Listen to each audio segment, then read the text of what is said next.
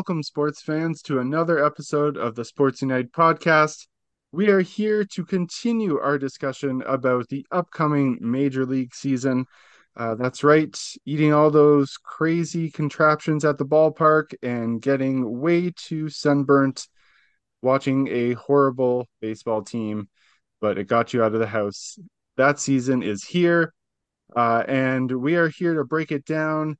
Uh, if you did not catch our first episode uh, talking about uh, the western side of Major League Baseball, we are going to continue that with the Central uh, and East divisions. Uh, so you can find that going forward. We have our hosts here with us. Thank you so much for joining us, Sean. Hello, everybody. Thank you for having me again. Carl's rocking the Zellers poster. Very excited for everyone's favorite retailer to return. Hey, that's a that's a Zellers Expos poster. Vive les Québécois. The Expos will return. Mark my words. And last but not least, Cole, I'm gonna eat a cereal hot dog. Bring it on. Always a pleasure, everybody. Well, with a new season, of course, there is crazy foods to be had at major league stadiums. Uh, of course, the talk here is having a poutine dog here uh, at uh, Rogers Centre. It's not so crazy for us here in Canada, uh, but uh, there's plenty of crazy baseball uh, foods, and hot dogs is a staple at any stadium. so let us know on social media what your favorite ballpark food is, what you've tried, what you looked at and you went, no, that's definitely not for me because uh, there are certainly some items that you just you actually want to watch the baseball game, not spend it in a concrete bathroom for hours and hours. So we're going to pick up where we left off. We covered the AL and NL Central or West, and we are going to head to the Central divisions. We're going to start with the NL Central. So just to remind you, nothing's changed from last year, and you know years gone by, but those teams are the Cardinals, the Brewers, the Cubs, the Pirates, and the Reds.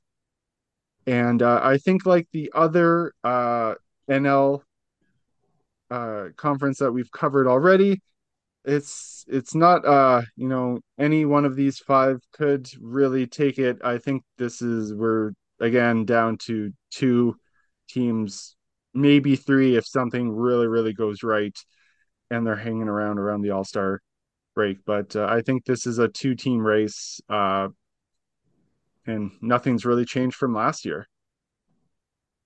No, nothing really has. Uh, Cincinnati is going to be on the Joey Votto watch for all year long. Uh, sure, we all saw it, but the hypothetical scenario that the red that the Cincinnati GM said, if Joey Votto came to him and said, "I wanted to be traded home to Toronto," we all know that's where he's from. Votto's in his last season or two. Really, he's he doesn't have much left left in him. He has only experienced the playoffs four times, and the Reds have never won a round either. So he's never had playoff success, and he is one of the premier power hitters of his generation. So he, he somewhere deep in his soul, as loyal, and he has been extremely loyal to the Cincinnati organization. Got to give him props on that. Like today's society and in, the world of sports, you don't see player loyalty to a team or teams being loyal to a player. It's very it's very much just a business. Move on. You trade star players away. But Cincinnati and uh, Votto have been very loyal to each other. So, but you still want to see something good happen for him. So the Cincinnati Cincinnati GM said he'd try and make a trade to Toronto happen if Joey Votto asks for it. The Reds have nothing else going for them. They have some good prospects, but they're still three to five years away from being bona fide everyday MLB players. So it, it's going to be painful for Reds fans, and I'm sorry, but like to anyone who's a Reds fan out there, this is going to be a painful season. You're looking at probably hundred losses or more. So be uh, it, it's going to be painful to watch. Teams are going to beat up on Cincinnati all year long, and it's a question of when will Votto like does Votto leave, and if he does, when. Uh, I'm calling it happening actually before the trade deadline. Be probably mid July, maybe maybe a week ahead of the deadline at the most. I don't see it going down to the 11th hour especially a player like him, you would want him to, where you've seen it in other leagues, slowly transition before the deadline So he has a couple games to kind of get used to the team and the players and the atmosphere there. Because a switch like that coming from Cincinnati Reds, where he's played for so long, to Toronto, the whole atmosphere, the whole country backing one team. It's uh it's a completely different kind of scenario for him, especially the home crowd for him too. Mm-hmm. Uh, would be something you'd kind of need those couple extra games just to kind of get in that mode. And you gotta you gotta think uh, Joey Votto has played in a lot of pitcher friendly ballparks in the National League. Put him in the AL East, and holy shit, he'll either be like Jose Bautista rein, reinvigorated, reinvent, reinvented 2010, or uh, Joey Votto. Either be feast or famine, but the potential there with a Vladdy Guerrero Jr. and Joey Votto going 3 4 and Varsho and a few others. Uh, that just makes my mouth salivate as a Blue Jays fan, as that, that potential being there, especially when, when you go to New York with that incredibly short porch and right field. Uh, really, the same story in Pittsburgh too. The Pirates and the Reds are going to be, you know, the Pirates have a future. Don't get me wrong; they've got some good young talent. They got some strong guys. They're they're maybe a year or two ahead of Cincinnati in this, so they're they're going to have a season probably still 85, 90 losses. They won't be a 500 ball club, but these two teams are going to be forgotten about by the time uh, not even Canada Day rolls around. By the time we hit uh, Saint Jean Baptiste here in Canada, they'll be forgotten about in the uh, NL Central. The uh, is it actually time for Pirates fans to be excited? Because other than those few seasons uh, where they made the playoffs and actually had like a run, you're like, oh wow, like I, I kind of am cheering for them because they had that underdog feel.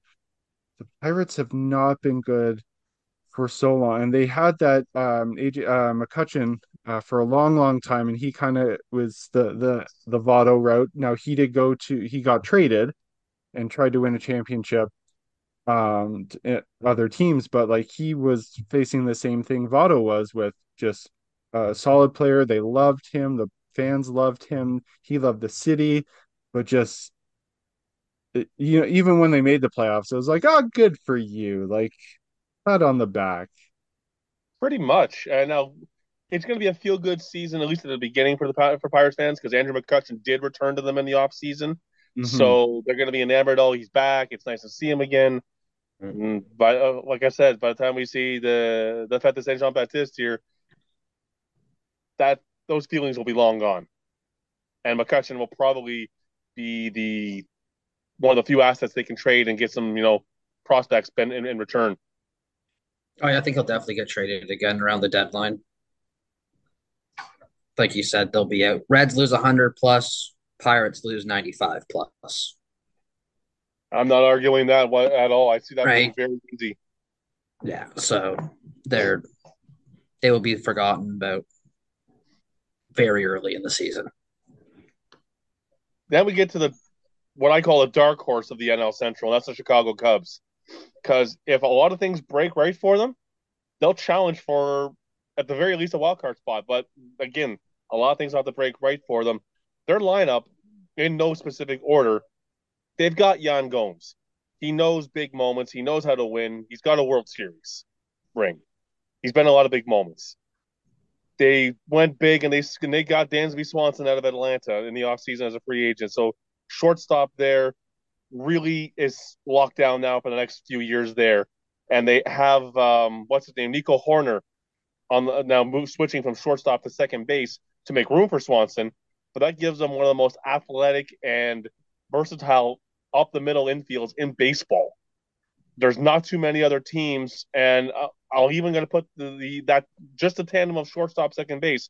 I'll put the Cubs ahead of the Blue Jays by about that much, just a little bit in terms of range and athleticism. Bo I'm going to talk about him a little bit later on, and you'll see why I'm, I'm putting the, the Cubs ahead. But the Cubs' middle infield is top five in baseball in my mind mm-hmm. for athleticism and, and real dependency, reliancy, uh, consistency, all that.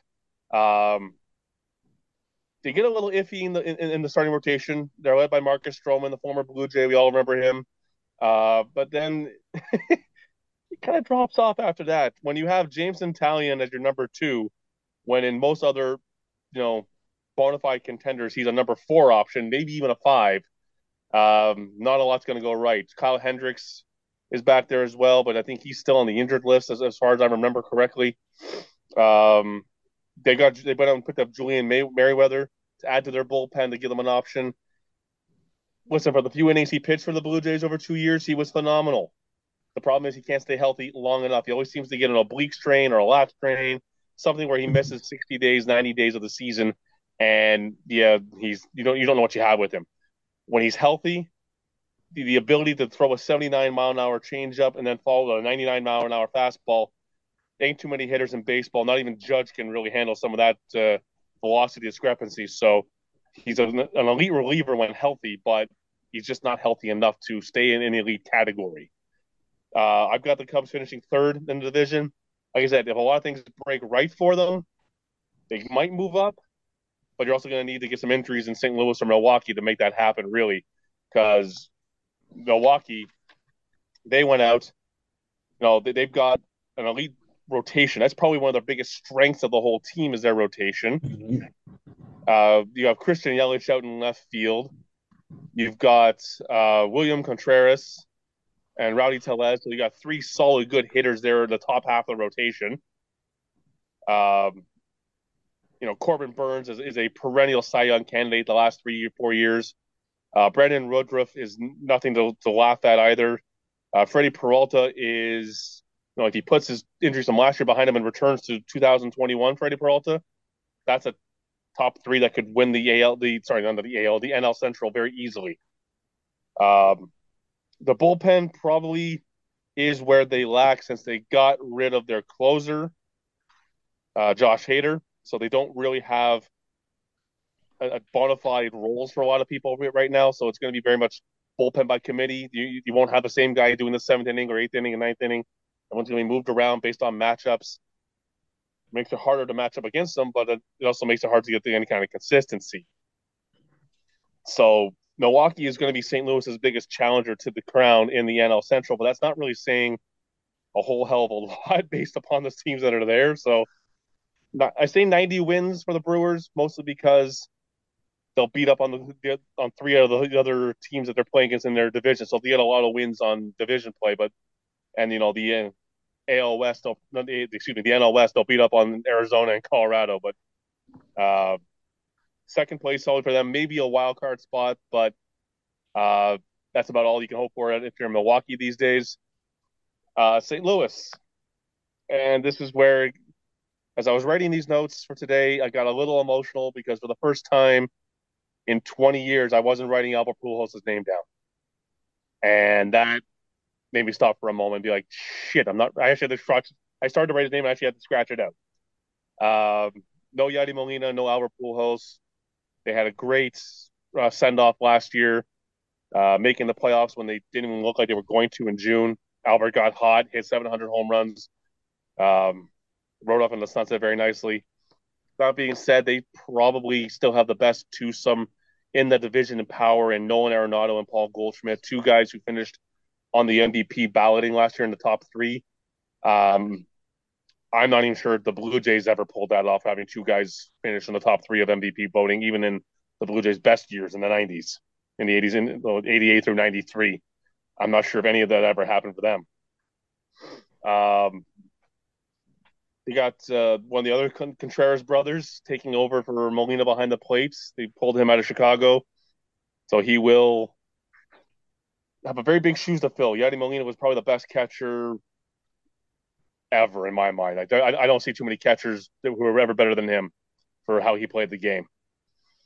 Um, also, know, if anyone saw Adam Wainwright's uh, rendition of the Star Spangled Banner kicking off opening day, you can tell the Cards are a loose team. They're still feeling pretty good about themselves.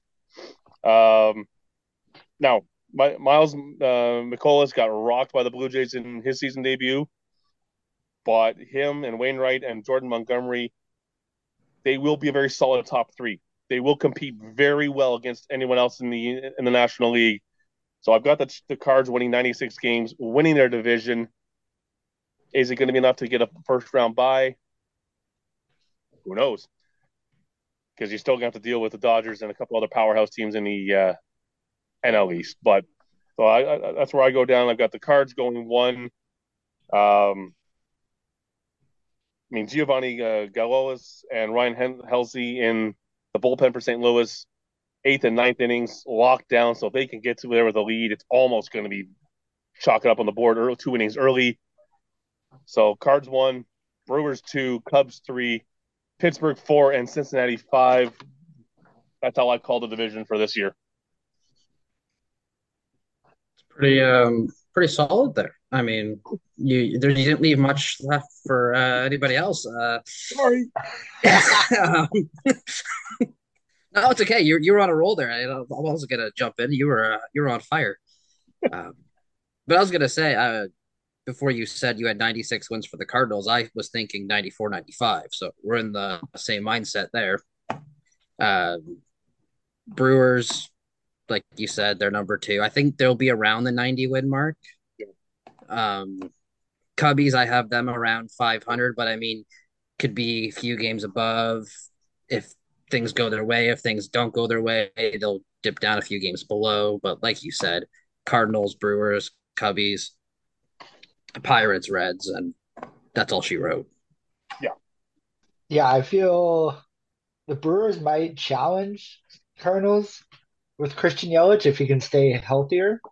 Mm. In the last few seasons, he hasn't. He, he's gotten those few injuries that has really like um, cut him down for a while during the season. So that I feel is going to be a good make or break for the Brewers and keeping up with the Cardinals with with this with this division, uh, if the the Brewers can stay within a four game series uh, of the Cardinals, uh, I would say that's a win for them. Um, you know, obviously you're going to need a four game sweep against the Cardinals. That's very tough to do. Uh, but you guys are very generous with your win totals compared to the people that get paid lots of money to do this. Um, well, as we found out on the last episode, Justin, they are on drugs. Okay, they, they are. On, they're they're they're putting the Cardinals at 89 wins, the Brewers at 84 and a half, um, the Reds and Pirates at 66 and 67, um, and the Cubs at 78. Well, I mean, those three, the bottom three, I was pretty. The, the yeah, the bottom three, those. yeah. Yeah, you guys are are given given high 90s to, and uh, not I guess not to spoil it, but um, there are only uh, there are only five teams that have 94 or above wins in this um, season preview uh, from MLB experts uh, on a certain site. So Well, hold on for one second there. Okay, so they, they only have five teams winning 94 or more. Um, 90, okay, so it it goes from 94 and the top is 95 and a half. In and that's in all of baseball or just in the National League? All of baseball. Oh wow! Uh, so they, they do they think that both the Padres and Dodgers won't win 100 games or be very close to that? Uh, they think the they think the Dodgers are at 94 and a half uh, they think the Padres. Uh, oh, geez. Um, um, Padres are at 94.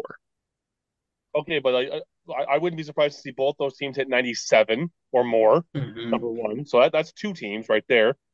Weren't they both at 100 last year though? Or Dodgers very, very close to. Dodgers were up around the high 90s last year. The Dodgers, Dodgers were, yeah. Yeah. So like I, I have them moving a little bit more higher up, especially if they, if they stay healthy. Now, obviously, they don't stay healthy. We, we talked about this last time. Padres, if they don't stay healthy, are fucked. They got to get health from, from, from their stars. Mm-hmm. But Dodgers, Padres, Cardinals, and then we're about to talk about the NL East in a second. And how do they not oh. see two of those teams doing more than 94 wins? There's oh, five oh, in the National League alone that should have 94 or more by the I'll, end of the year. I'll play a little bit of a spoiler. They only have seven teams above 90. Oh fuck! What drugs are they smoking? I want some of that. like I said, the, like Cardinals, these guys are on drugs. the Cardinals and the Rays are are the highest under 90 at 89. Uh, and then it goes down from there, and they're they're eight and ninth in, How to- many do they have wins. winning less than 70? Uh, less than 70. I say four. Uh, because they must have like everybody like close in that if no one's winning over 90. They have yeah, they have seven around that. They have seven under 70. Woo! And then there's a big log jam. Well, it goes from 69 and a half, those are the Tigers. Uh, and then it jumps up to 75 and a half for the Marlins. And then there's a hodgepodge all the way to the Cardinals in Rays at 89. Yeah, it's pretty much most of the league right there. So, but yeah. so what, what, they're saying is that most of the league is going to be around 500 this year. Uh, I think, wow, which is no, the, no, the, even even the odds of that happening are very very slim. To that's a futures bet that will cash out at two million dollars for you, no problem. Yeah, throw a dollar on that sucker. Yeah. oh. They must just think with everybody playing each other this year that they're all going to split their series. Well, they they must against their yeah, division. That's the difference.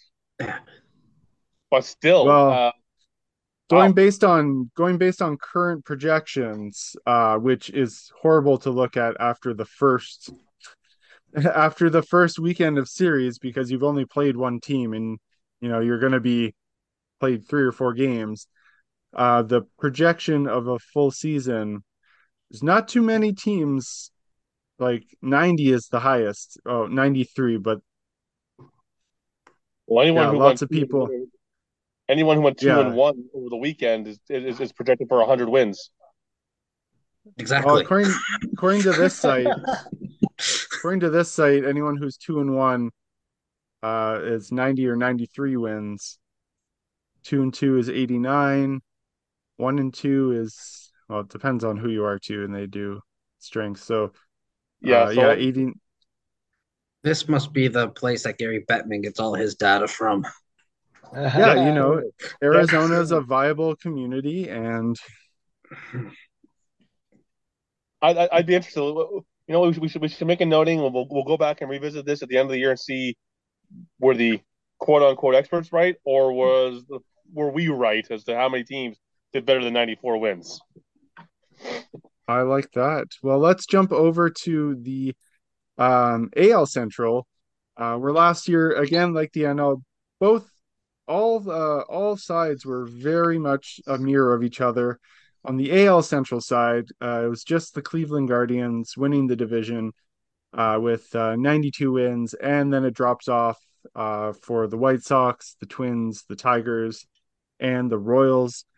Um, again, I I don't see much change other than the you know the Sox appearing to try and do something, but you know, uh, I wish you know the Tigers were better. Uh, you know the Royals are trying to get a new stadium, so being good in an attempt to get a new stadium is always good, beneficial for the team and fans. Mm-hmm. Um, but the you know the NL the AL Central that just not a lot happened over the off season that makes me think that there's big change coming. Uh, there's no changing of the guard yet. Not really. Uh, and you, are very right, Justin. You know, it was very quiet off season for a majority of the AL Central here. Uh, the Kansas City Royals and the Tigers really, they're trying, they're, they're relying on a lot of uh, growth from within. The Royals really need Bobby Witt Jr. and MJ um, Mandela, or sorry, Melandia, excuse me. Uh, I swear I'll get that name right one of these days. Uh, they they need MJ them Melendez. Melendez. Thank you. He'll be around for a while. It's okay. Well, well. uh, they took steps back last year. You know, they were very they were very much in spurts, hot, cold, more so than they probably, especially for Bobby Wood Jr. Way more than he should have been. So they need to not just take one step forward; they need to take two steps forward this year to get back not only back to where they were, but to be growing and showing that they can learn and compete consistently at this level that is really what 2023 for the Royals is all about. It's very much uh, all about the rebuild. And I'm going to say this a couple other times about other teams uh, tonight. So, but the Royals, is the wins and losses actually don't matter to them. It's about growth. So to draw a parallel was much very much a Montreal Canadien feel to the, the Kansas City Royals this year. The wins and losses don't really matter. It's what can the team grow? Can they learn together? Can they can they compete together? Have each other's backs? Really form a, a bonds and camaraderie, and go with it. Um, they're, going to be led by Zack Greinke on the hill. He's not going to be like he is not the ace he once was. Let's just face it. Uh, Jordan Lyles is a massive innings eater for them on the mound. Model of as much of a model of consistency as you can get out of Kansas City these days. He doesn't get hurt very much. Uh, they don't really have much after that. They've got a couple spots, or they have a couple spots open, uh, and I needed a lefty on, on the uh, rotation. So I had uh, Daniel Lynch as my best bet to start it, with Ryan uh, Yarbrough just more in the bullpen being being used for there. But uh, I mean, Scott Barlow in, in, the bullpen is, I think he's pitching to about a 2.30 ERA the last two years. He's as shut down as they can come, really. An electric arm out of there. So they'll have some good moments. There's going to be some really, uh, really bright moments off and on for them this year. They'll have a couple games where it's going to wow people.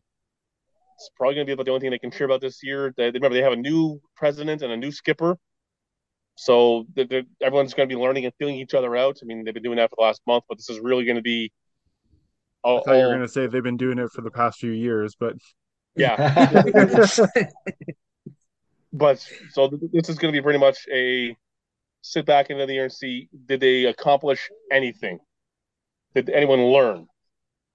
If they did, season season a success. If not, then back to the drawing board. Tigers is very much the same thing. I've got both the Tigers and the Royal penciled in under 70 wins. They're going to get beat upon by the White Sox and, and the Indians all season long. Doesn't matter if it's only 14 games versus the 19 it was last year. You could chalk up almost 28 losses to both those teams right now. Um, I mean, Detroit, they lost Greg Soto as their closer. So they don't have anyone really to sit down there. I mean, Alex Lance has got probably the next best option for what his for what his arm what his stuff does. Um, pretty much we, we talked about the Joey Votto watch. In Detroit, it's the Jonathan Schoop watch. He's going to start them with Detroit, but he will not finish the year as a Tiger.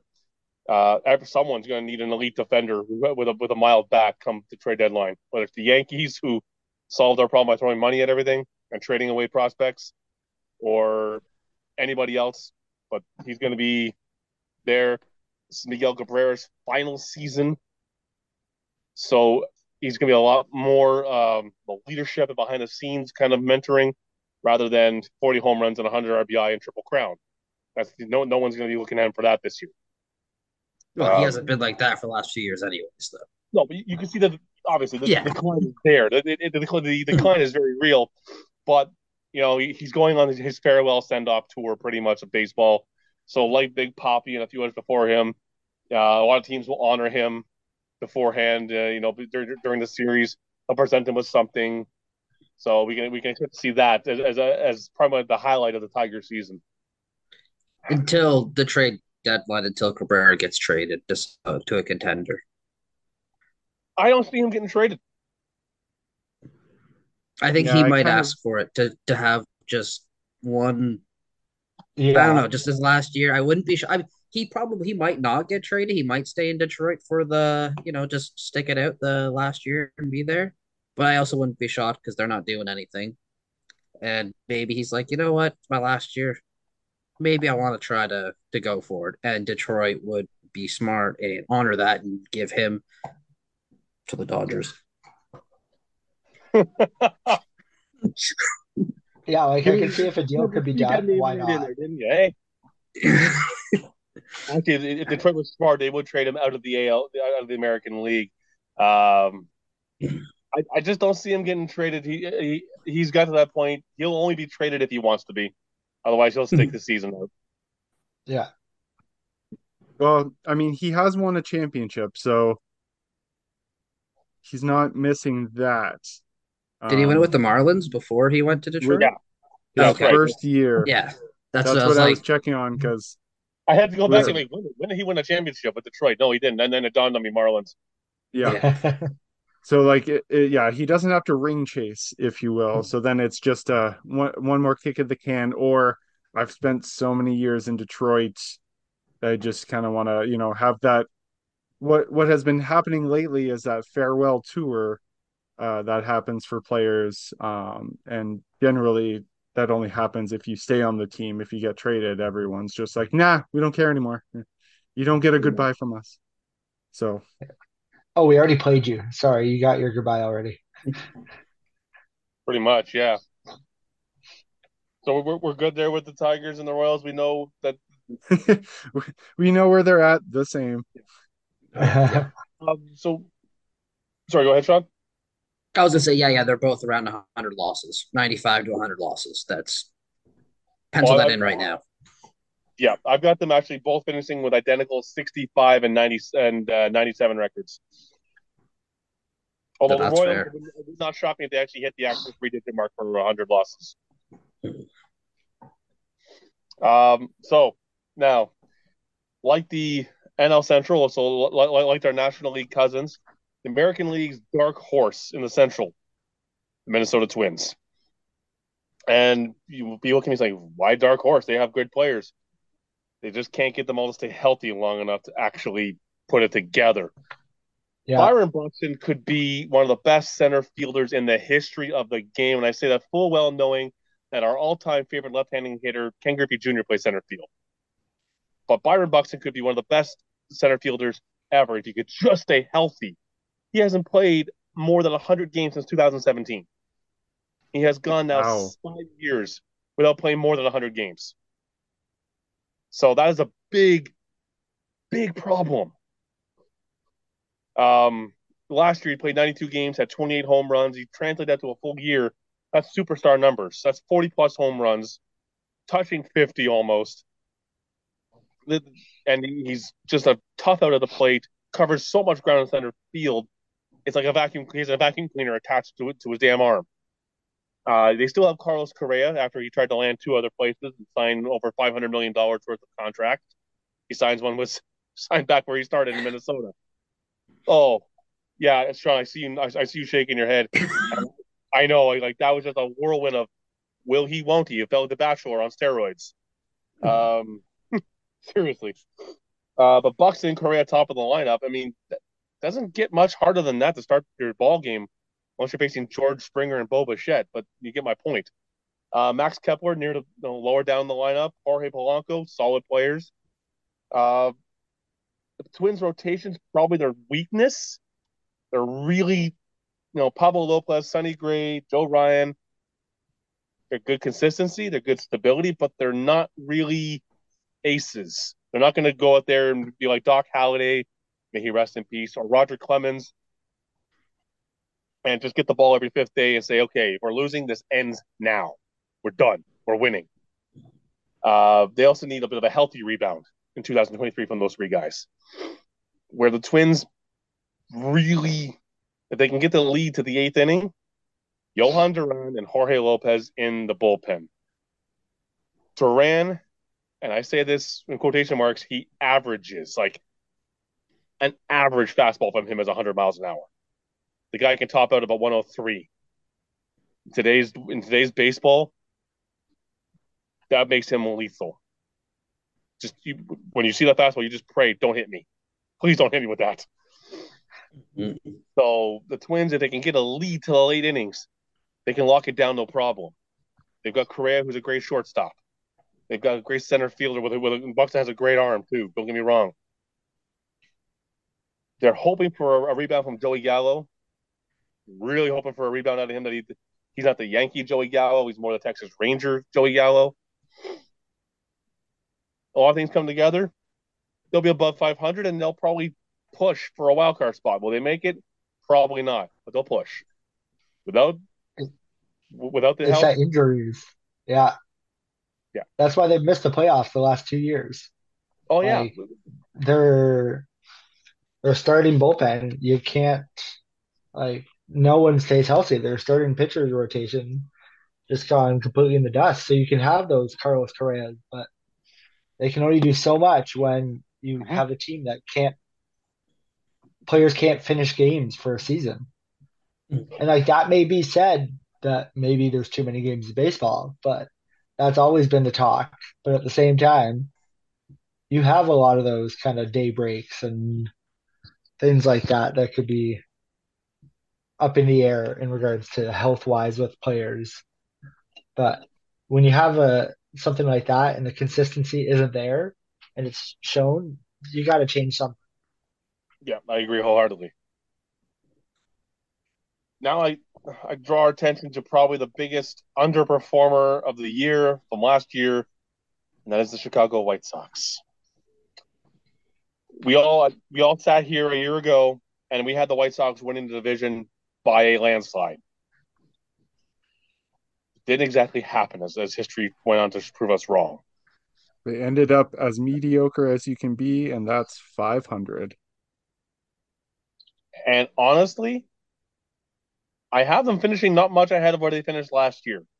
They have a brand new skipper. He's been preaching discipline and the fundamentals, all like pretty much like John Schneider, all spring training. And you you can see that the team clearly lacked discipline and playing solid fundamental baseball second half of last year because they just faded off. Everyone figured, okay, after the All Star break, they're going to kick it in gear, but they just fell off a cliff. So Mhm. And to Cole's point, where offensive players can only do so much. Um, last year, Lance Lynn, Lucas Giolito, and Michael Kopech all took big steps back on on the mound, and that really sunk them. So they're going to have to take steps forward again. And like I talked about, Bobby Witt Jr., he's going to take two steps forward with these three pitchers to get back to where they were and where they need to be going because Tim Anderson, who's an electric shortstop, my God, uh, like he reminds me, he reminds me of a of a Griffey Jr. playing the infield, pretty much. And he can only do so much on the field, only so much with the bat, without the pitchers doing anything there. They uh, did have some weaknesses in the field last year. They couldn't get any kind of production uh, at the plate or in the field. They did go out and get Andrew Benintendi, so that's going to be a very solid defensive addition for them. I know the Blue Jays are looking at Benintendi at the trade deadline last year wound up going with uh, uh, Merrifield. So we'll see you there. Um, other than that, really, it's going to be obviously health plays a big part, but it's the it's the rotation taking two steps forward to really back up Dylan Cease. Without him, like he can only do so much on his own. Like look at Roy Halladay and the Blue Jays for all those years. Halladay would have 22 wins, monstrous numbers. The team 25 games under 500 kind of thing. Mhm. White Mhm. Sox have the exact same thing happen to them because Liam Hendriks, one of their best bullpen arms, is out as he's getting treatment for non-Hodgkin's lymphoma. My heart goes out to you, brother. Um, all the best for Liam Hendriks. That is a scare. Whether it's you know non-Hodgkin's lymphoma or whether it's straight up Hodgkin's, it is a nightmare of a disease to battle. And I wish him all the best. I hope uh, speedy recovery and he can return to playing baseball this season. Um, Kendall Graveman and Jake uh, Diekman and Joe Kelly are great, experienced arms in the bullpen, but can they recapture what made them great? Kendall Graveman was actually part of the Josh Donaldson trade between Oakland and Toronto years ago. Raven was in the Blue Jays organization. He was one of the key pieces that went along with Brett Lawrie that went back the other way. Joe Kelly, we used to be one of the most feared setup men and closers in baseball. Now he's kind of a a Brendan Gallagher or uh, Brad Marchand. He's a mouth. He can still pitch every now and then, but he's more of a mouth, and he'll, he'll he'd rather hit you and start a fight than actually throw than actually pitch a, an inning. So a lot needs to go right there in Chicago for them to get back to respectability.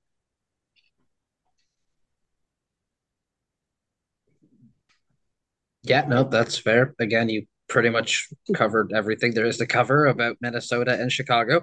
Uh, I think we have one team left for you to cover after. Yeah, we, Um, we, uh, but hey, did I miss anything, boys? Anything you just me on though? My word is not God, even though I like to think it is sometimes. No, no, what you said was actually pretty. Like, I, I don't really have much to add to it. I'll even just say like I'm with you like the White Sox right around 500 again, maybe 83 wins, I had them at 84 up there. Yeah, um Twinkies, you know, they'll probably I think they'll be 85, 86.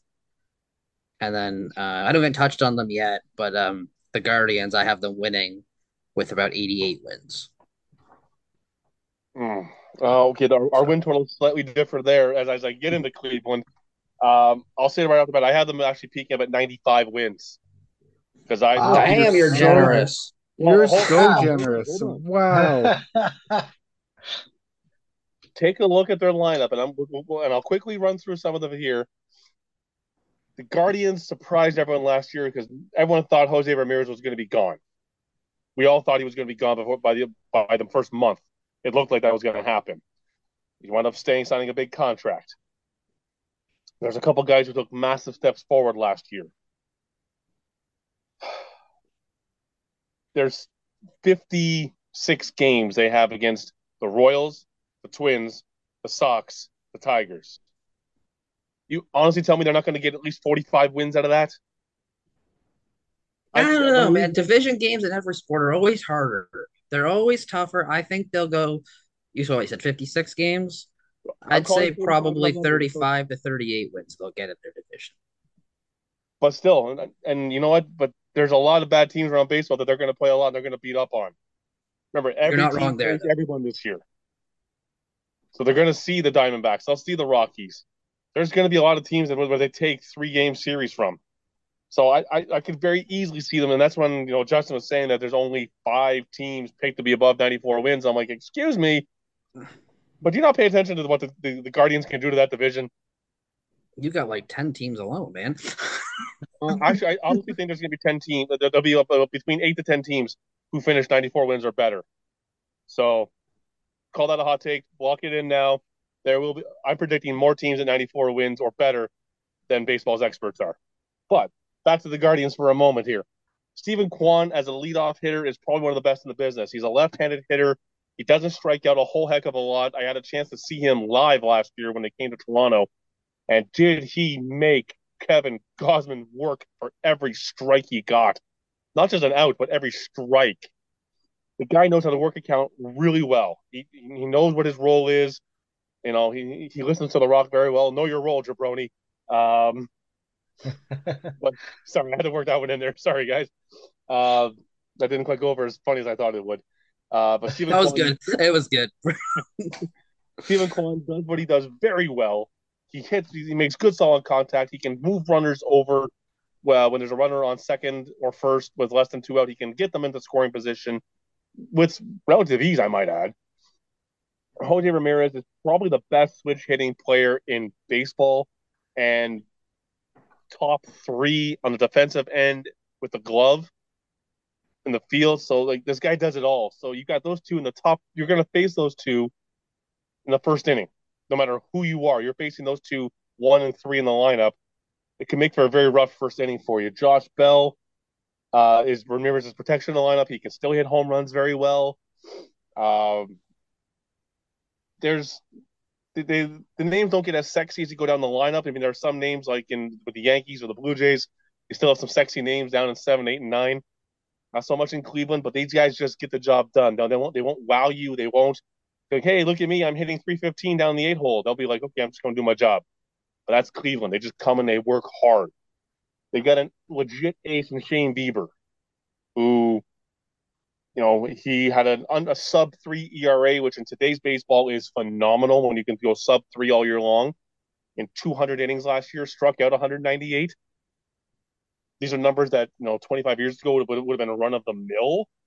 ERA might have been a little higher back then, but 200 innings and 200 Ks was run of the mill back in the late eight, late 90s, early 2000s. Today, not so much with any with inning management.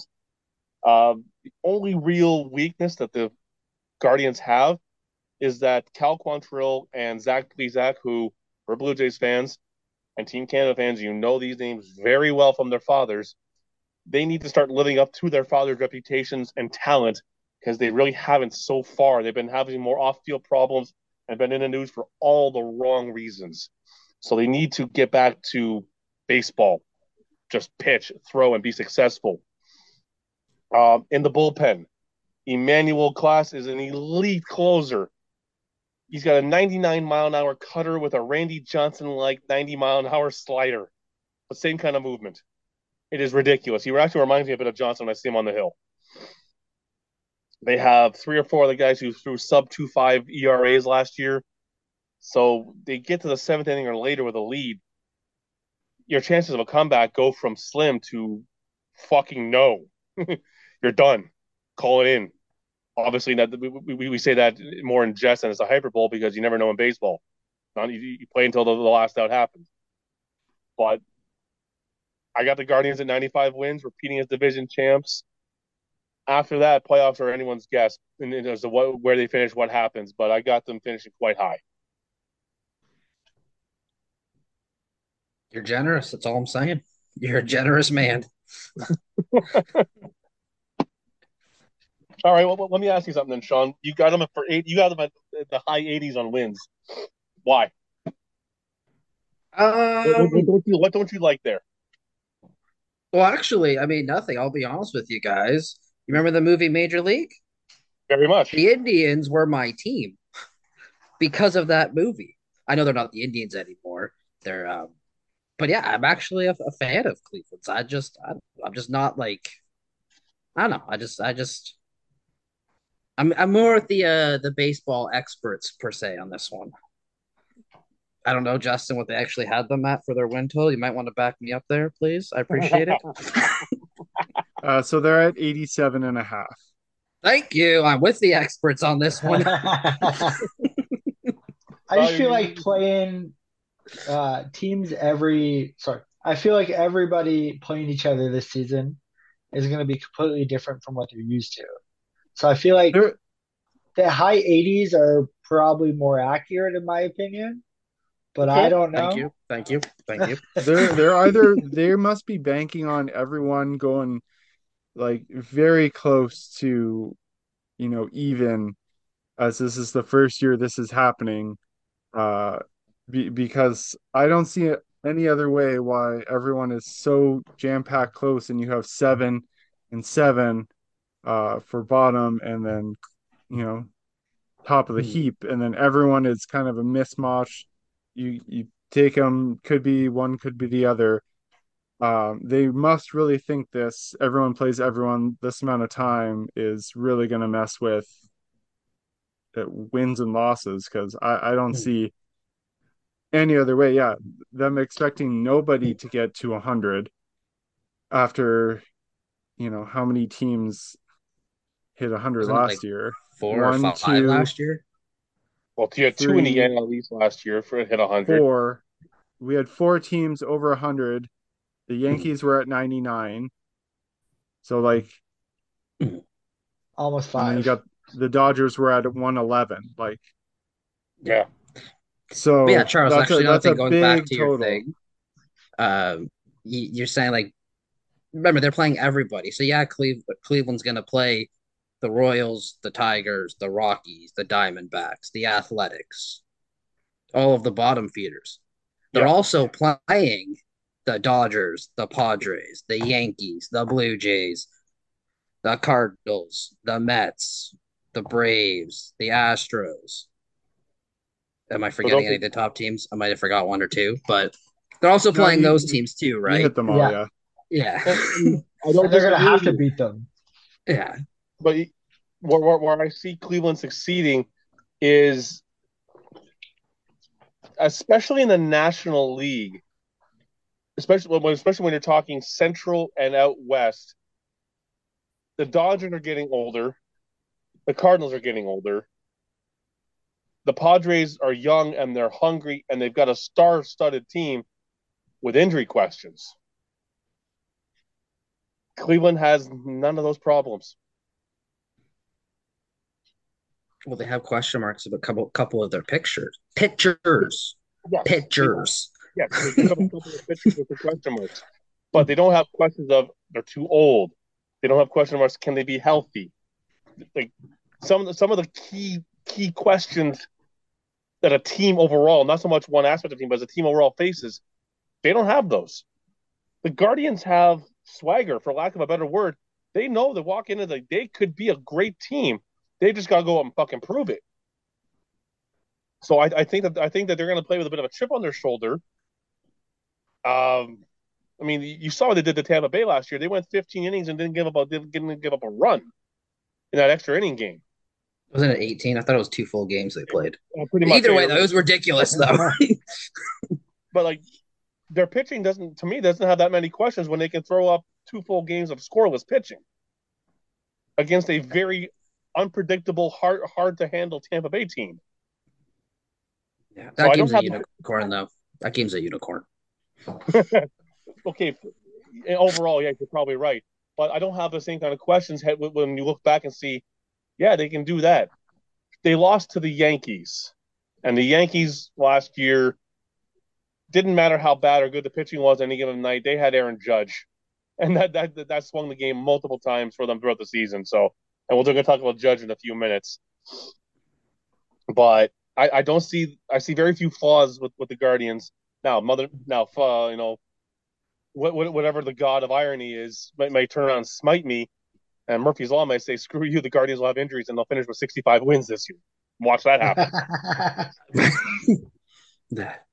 I'm just I'm sticking with the experts on this one. I'm saying 88 wins. Well, we'll, we'll, we'll see. Uh, see what the next six months have to say. Well, you know, they are in second place because the Twins are 3 and 0 and the Guardians are 3 and 1, so you never know. Put it on the board, folks. We head up to the National League uh NL East where uh like the AL East, we had three participants in the playoffs and we had one of the craziest blown leads in a division that I can remember in a long, long time. Um, uh, you know, the Mets got really full of themselves, uh, and that came back to bite them in their ass pretty quickly, uh, and seems to have, uh, you know, continued into this season, uh, with the World Baseball Classic. Um, but, uh, I guess the question is, do we think the same three teams are going to uh, make it back to the playoffs, or uh, are we only going to see two of them return to the playoffs? Oh, I say actually all three will make it back just because the Dodgers and the Padres will take up two two spots and the Cardinals take up the other, and there's your six, along with the three teams in the NL East. Unless some real baseball magic happens, like an Angels in the outfield movie level magic. Since you since you know want to bring up some uh, major league movie memories there. um, mi- minus that level of magic, yes. Uh, because what the Phillies went out in the offseason and when and how they did things first and what the Mets did and the Braves, it's gonna take a miracle for someone to dethrone one of them. It really is. To, to, to see the Milwaukee Brewers or the San Francisco Giants throw up and be like, "Hey, you know, we, we're gonna take a wild card spot from one of you." Yeah, I don't see that happening. Um, I mean, what what do you say about the Washington Nationals in the NL East? Except 100 loss season, and they're gonna do it again. Mark it down here. They will have 100 losses by the time the season is over. They They, have they are tried to take- picked. They are picked to have the lowest wins at 59. They are the bottom it of the would list. shock me. No, Uh, I think they had they were around 59, 60 last year. They had 55. and I, I, you know what? I can see them doing 55 all over again, and a, hun- with 107 losses to go there. Um, they've got uh, Keibert Ruiz, C.J. Abrams, James Wood. They've got some good, solid prospects coming through the system, but they're what I call them four, five, four to six years away before they are consistent producers and a threat again. I mean, they, they have a good pitcher in uh, Josiah Gray. He's a future ace if he can really iron out a couple kinks. He's got a fastball that averages 95, can get up to that 97 and 98 range when he really rears back with it. That's pretty much what you got to have these days. Is one fastball starter who can touch the high 90s. Um, but this is all about the young stars just getting, you know, baptized in the, the routine of playing every day in the major leagues. So, like a couple of other teams, like Kansas City and a few others, the actual wins and losses themselves don't matter this year. They really don't. No, what matters is getting these players in a baseball education, really. So, Oh, and that'll take time on its own. yeah, well, like, like the, the, the whole season of okay, going with the ups and downs, the ebbs and flow of a season, the injuries, routine, the diet, the training, yada yada yada yada yada. Uh, that's what the season's all about for them. Is is those reps, both in the clubhouse, in the hotel, and on the field, like all the reps, just getting used to it. Um, if they if they win more than fifty five games, Mazel tov. Good for you, now, Washington. Uh, we move up to the other kind of forgotten about team, the Miami Marlins, formerly known as the Florida Marlins. For those of us who remember the two World Series titles in '97 and 03. Um, little, little more upside to the Marlins this year. Their bullpen, which was in the bottom third in every major statistical category last season, um, they didn't really do anything with. So the bullpen still has a lot of questions heading into this year because the Marlins blew an, an enormous amount of leads last year going into past the sixth inning. They couldn't knock, they couldn't buckle down and nail down a win. Um, their big uh, second base star Jazz Chisholm moves out to center field actually this year with uh, a couple of shifts around the the infield going on. Uh, their best defensive second baseman is now actually their starting shortstop in Joey Wendle. Their second best uh, second baseman, which is Jazz Chisholm, is actually in center field. And their third best second baseman is over at third base. Um, that is Juan Segura. And actually, Luis uh, Arraez, who's actually their worst defensive second baseman, is their second baseman. Go figure out how that team is being run this year. Uh, the only thing that, they, that Florida, Miami, Florida, whatever you want to call them, has going for them is the rotation. The reigning Cy Young winner in Sandy Alcantara. That guy, I hesitate to put this label on him, but he reminds me of Roy Halladay. He goes out there, he competes, and he doesn't look happy when he when he's out there pitching. He looks angry, like Doc did. Doc went out angry and uh, he he had a, a grudge and a, a, big chip on his shoulder every game he pitched against the team that he was facing.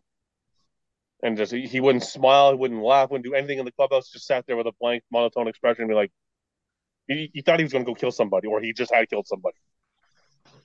So that that's what Sandy reminds me of. They've got Jesus Luzardo, Trevor Rogers.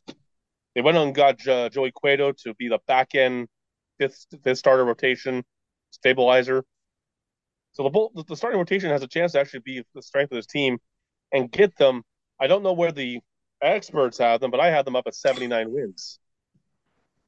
Uh, you are very, very close. Uh, they are at 75 and a half. Okay. Sean, you want to argue with me on this one? no, no, no, man. That, that, you give me nothing to argue. I'm with you on this one. I'd say about 77, 78 wins was where I was thinking. So you're at 79. So I think we're in agreement on this one. So, uh, oh, all right. Either way, it's an improvement from last year. So, yeah. any little bit of improvement in this division, I think, is going to help you. Because uh, if one of the big three, not, I don't want to say this year, but in the years coming, falter or have a down, you know, month or two, you can. That's oh, yeah. when you continuously uh, progress. That's when you can uh, leapfrog them and be like, "Whoa, hey!" And that only helps with getting free agents and all that stuff that comes with that. Now, sorry, this might be a bit of a hot take, but is it really a big three? Like, I know the Phillies went to the World Series, but they were what, like 88, 89 wins? 89 Where the Mets and Braves were at 100? They had 80, 87, but based on all the I, I know they, they I know projections. they gotten better and they went to the World Series, but is it really a big three or is it a big two with a really good third place team? Uh, You know it, what? The two's little possible. brother, one might say. I mean, ESPN has the Phillies as the seventh best team going into this year, and they have them projected at 89 wins. Yeah, that's about right, right where I where I have the Phillies as well. Um, you know what? I'm going to call it a big three, Sean, just because the Phillies proved they could outslug their mistakes all year long, all year long, and, and they even did it to, to like the Mets, and they did it to the Braves in the regular season, and they did it to teams in the postseason. If they if they made a mistake on the mound or in the field, they came up the next inning or two innings later, and they out hit those mistakes. So I I'll call it a big three, but we can put a small asterisk. You know, it's a big three, but it's not a big three. No, if we, if we want to go that far, but I, I I'll lump it in as a big three for myself. No, that's fair. I just yeah, I just I just putting that that out there. I just the way I know like when you think of like big threes, like they're clearly the three, like they're gonna be Yeah, a far like well everybody. Where like the Phillies, they they're gonna be they're gonna be really good. I, I just don't know if they're gonna be at the end of the season. You know, whether it be a, a three way tie for first place, knock on wood, or you know, uh, game or two back, or if they'll be, you know, 10 or 11 games back. And at 10 games back, you know, I wouldn't really say that's a big three, but that's just, yeah. the Phillies do have some big question marks though this year. They, they they may have trouble living up to a big three sort of label. Don't forget, Bryce Harper's out until mid, the middle of the season. Now, some people are projecting him sometime in June. Some are projecting All Star break. Some are saying trade deadline. He's coming off big uh, big surgery, Tommy John surgery, which is rare for an outfielder to have, but he had to have it. So he's going to be back sometime in the June July uh, range. That's a big weapon missing missing out of the middle middle of your lineup. Nick Schwarber and um, Nick Castellanos far exceeded expectations both in the field and definitely at the plate last year. Do they does that consistency hold or do they regress? If they regress, there's a couple wins out the window. They went out and got Trea Turner for shortstop. Mhm. So when Bryce Harper gets back, you've got Kyle Schwarber, JT Realmuto, Trea Turner, Nick Castellanos, and Bryce Harper in your lineup. That's a pretty scary five players there that you'll have to face in the first six batters. Maybe seven if they want to put Castellanos a little lower down to get a little bit pop later in the lineup. So that, that, that makes them, in terms of just pure home run hitting power, one of the scariest teams in baseball when Bryce gets back. They got to stay in contention until Bryce gets back. How do they do that? Well, they're going to have to lean on on Aaron Nola and Zack Wheeler, who are one of the best one-two punches in baseball in a rotation right now, healthy. And we're going to talk about one or two of the others later on. Uh, Taijuan Walker will come in and he'll be the back end rotation, like I said, Johnny Cueto in, in Florida. Taijuan Walker down in Philadelphia will be their number five. Uh, Seranthony Dominguez and Jose Alvarado, probably a top five one-two punch in bullpen in terms of what they can do. Uh, Craig Kimbrel and Greg Soto are also joining them, so their bullpen is a little stronger than what it was early last year. Uh, a lot of seventh inning options now for the Phillies to try and get the game to Dominguez and Alvarado to lock it down. Uh, I think, and I have them actually. You know, everyone's saying 89 wins. I actually had them up at 91, technically. Excuse me. So I had them at 91. But with those additions, with the offense they have, even with Bryce Harper out, the offense they still have, if they got a lead heading into the seventh inning, uh, you better get your your your hard hat on and go to work because you're it's gonna be hard to scratch runs off these guys uh, in, in tight ball games. I would also like to point out with the Phillies, it is only the first weekend. I'm well aware of that. There's 159 games left. They are 0 and 3. They have not won a game yet. And they are Uh, in the basement in the NL East. That's the the best. I know it's there's still 159 games left. I mean, if they go 150, well, I'll say 158 because they're currently losing 5 1 last I checked.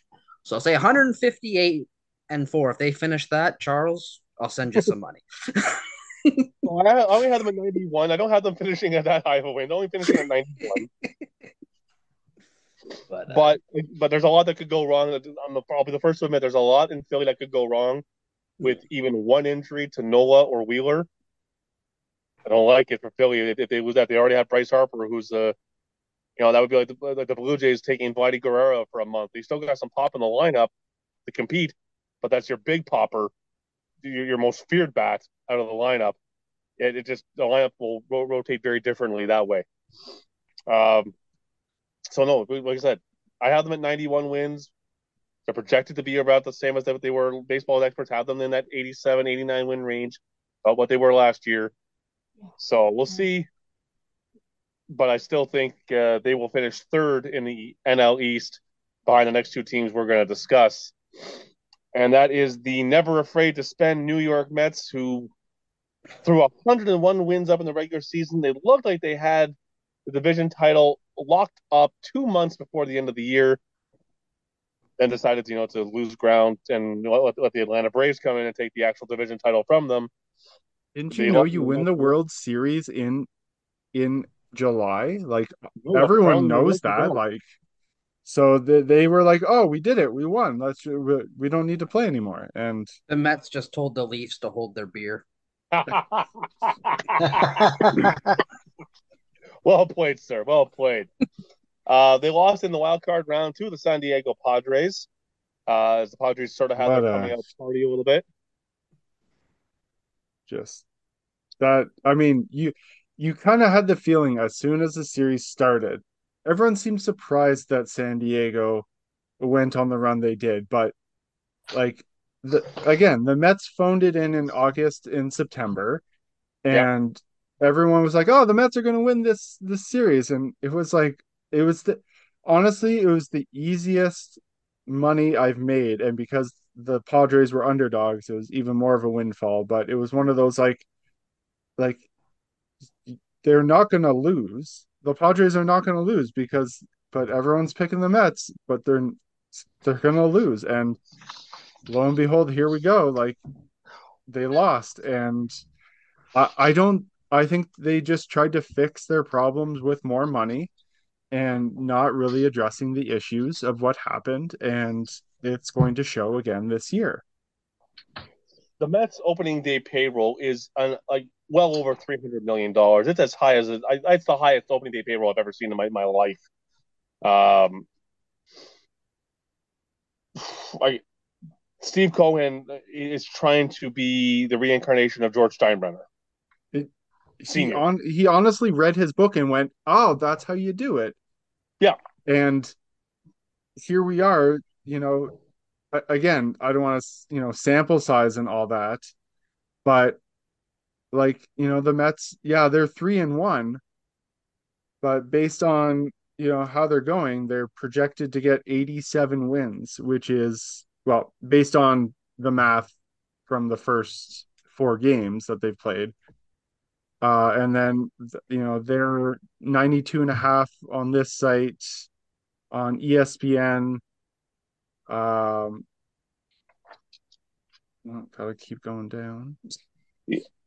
When you have I've to keep going down, that's yeah, 90 wins on ESPN. Like that's a a huge to drop 11 games. Now, see, I, will I'll give a bit of a spoiler. I have the Braves and Mets actually finishing again second year in a row tied at 94 wins. He, 94 in this case seems much more realistic than, than some of the other numbers. But I, I, still have them both regressing seven games. But yes, when you look yeah. at Brandon Nimmo, Brandon Nimmo's leading off for them now. He, he was one of them outside of the big sexy names. He was actually one of a very heavily courted off-season player who decided to stay resign with the Mets. But then well, who, did, who did they play in their opening series? I don't even know who they started. Yeah.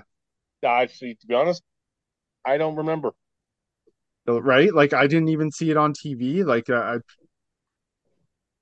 uh Going to so that's like um oh they played the Marlins. They Yes, played the they did. Marlins and then they lost today against the Brewers 10 nothing. that I did see. Damn. I saw it was ten nothing. I didn't realize that was that was at the end of the but the score. I thought the Mets would make that respectable. No. Yeah, so I mean there you know go. the score that starts the year. They all come out and they always play well the first six seven weeks of the season, and they look like a brand new team. And then and then reality sets in. Well, let me okay, here's here's the Mets schedule. They played the Marlins in 4. They won 3 out of 4. They lost to the Brewers 10 nothing today. They play them two more times. Then they open uh they start their their home uh they have their home opener, three game series against the Marlins. Uh then they welcome the Padres. That will be another test for them early. Then they play the Athletics. So the, the, they have a relatively easy start to the season. They have a couple of tough series, but mostly easy stuff to start the year. Yeah, it seems like they go easy, challenge, easy, uh, you know, a big challenge, easy, and then they play the Dodgers, so challenge, but then the Giants and the Nationals, uh, and then they end the month uh against the Braves. So it's That'll be a good one. That's a that'll be that at the end of the month. Uh, that's a good close for them, a good litmus test for this division to see where both the Braves and the Mets are at at the end of one month, because those division games are real. You know, like you said, do they want another tie? No, but those division games determined who finished first and second. Yeah. So those division games yeah. obviously came into factor last year, and you know it showed the importance. Be like, oh yeah, you know, lost a couple of lows, and it bit them in the ass. And this is where it's going to get interesting for the Mets. And you might look at me and with some question marks is their starting rotation. They let Jacob DeGrom go. They let Chris Bassitt go and take Taijuan Walker left. They replaced DeGrom with the surprisingly never never ending ageless wonder Justin Verlander. Then they brought in Kodai Senga, who will is in the outlying candidate for NL Rookie of the Year with that ghost fork pitch of his. If you've never seen it, go look it up. It is devastating, and it does things that should be aerod- aerodynamically possible for baseball. Think fastball with a forkball sort of movement. It's stupid. It shouldn't be possible. my head around that. That's not possible. That's what I'm saying. It goes, it's like, what is going on here? But yeah, it, it, it has better velocity than, than a knuckleball you traditionally did, but its movement is ridiculously unpredictable. Like it's going to be tough for a catcher to just consistently, you know, frame that nicely. But if he if it works for him, he's going to be a great great number three pitcher for them. Uh, if Verlander, geez, if he if he pitches to that 1.75 ERA he had last year, then the Mets look like fucking geniuses.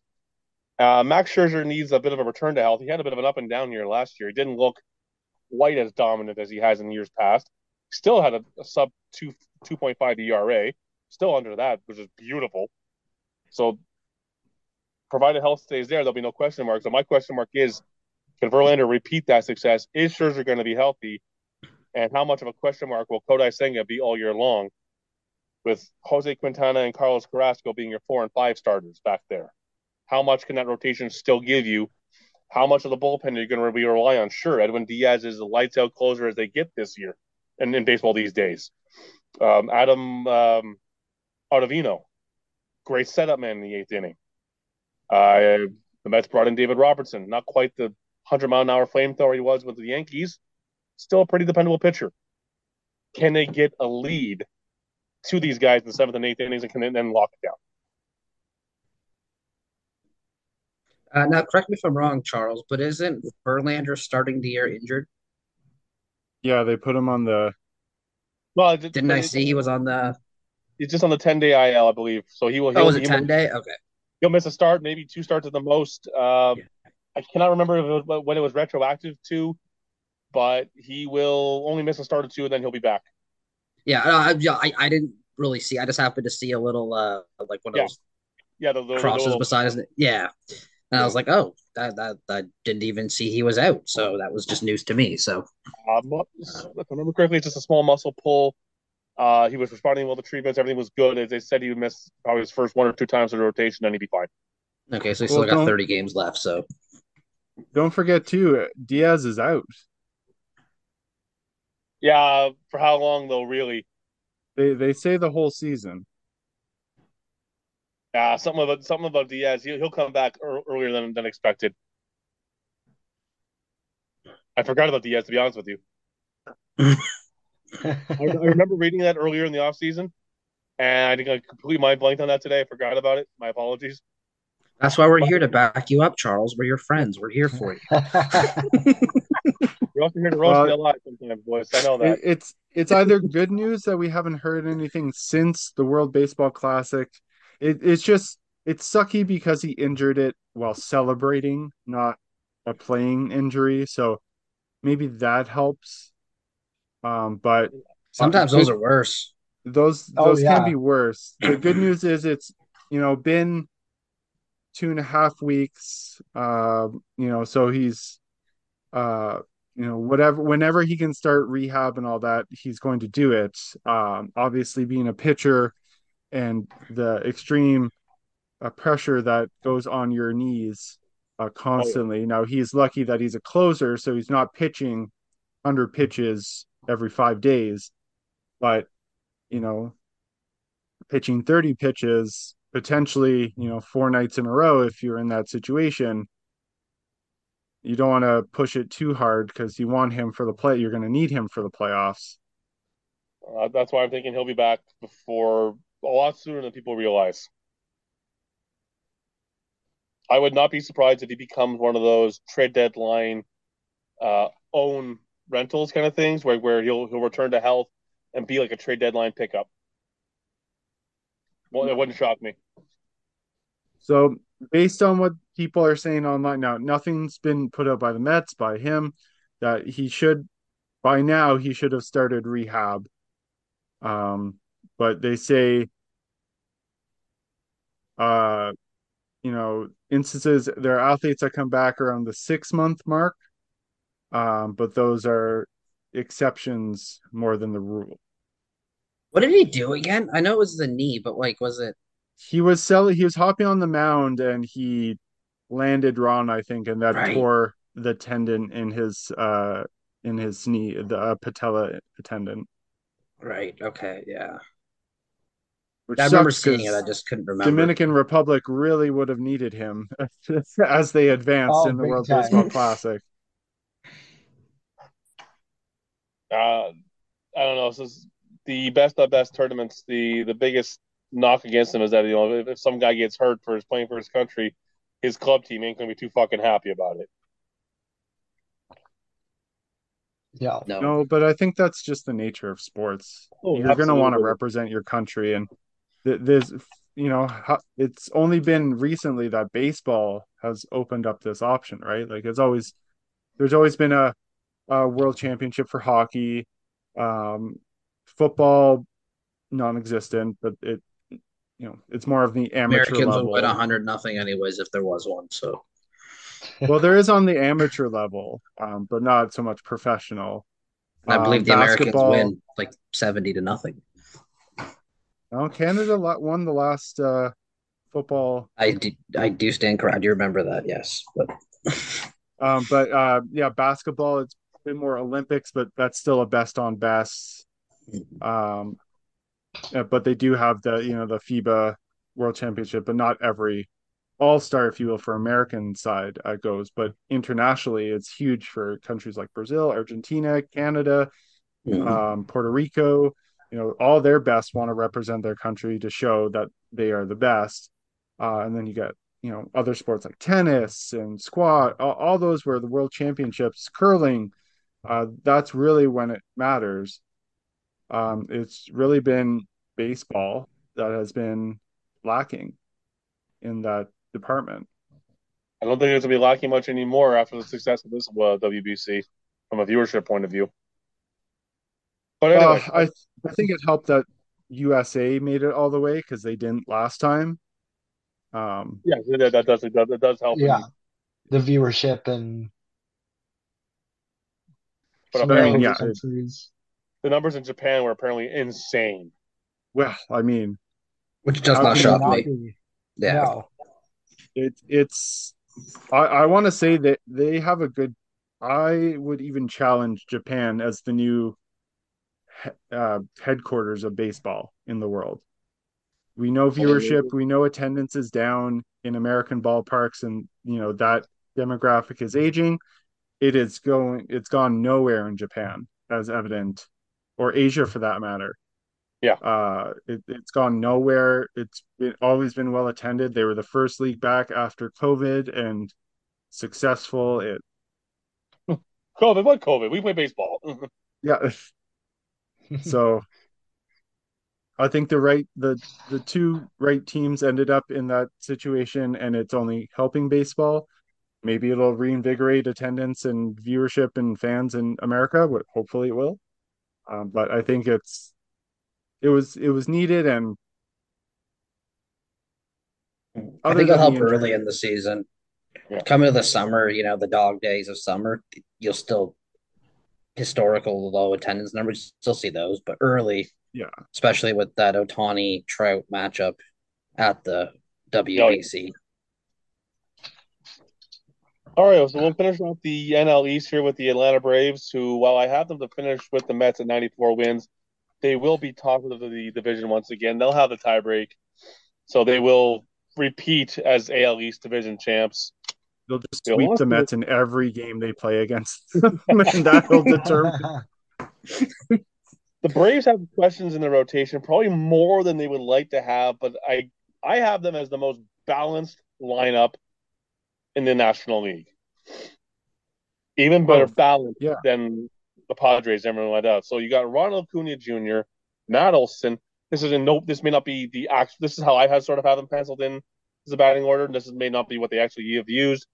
But Acuna Jr., Matt Olson, Austin Riley, Sean Murphy, Michael Harris, Ozzy Albies, Marcell Ozuna, Eddie Rosario, and then Orlando uh, Garcia.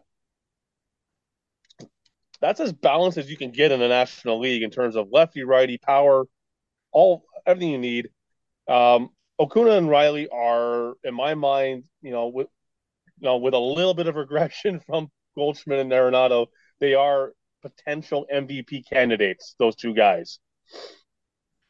Uh, while Austin Riley's probably going to be more of a, we would probably get it more with the glove. I think he should be a Gold Glove winner perennially in my in my mind. Acuna is the guy who could easily step in and be an MVP both with the glove and with the bat.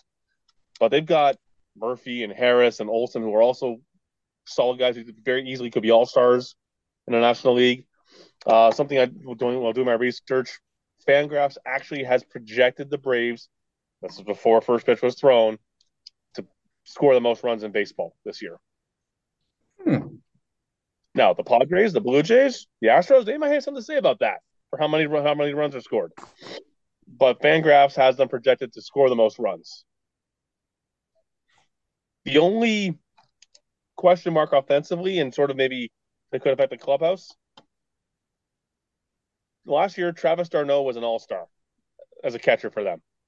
Now he has to be the backup catcher because they brought in Sean Murphy from the Athletics. Uh, he'll he'll platoon as a catcher, and he'll probably also spell Marcell Ozuna a DH some days, so he can still keep his at bats going. But how? But the question I have is, how pissed off is he of one year after being an All Star? Now he's relegated to platooning in two different roles to keep his at bats alive. So maybe a little trouble in paradise there from in, in that regard. Uh, the rotation is not quite as strong as it, obviously as it was when the Braves won it all a couple years ago. Max Fried still the ace. Excuse me, but they don't really have a number two starter behind him. Kyle Wright should be actually number three or number four starter. Spencer Strider is a great pitcher. Could be a future ace of a staff with what he's got and what, what he's developing.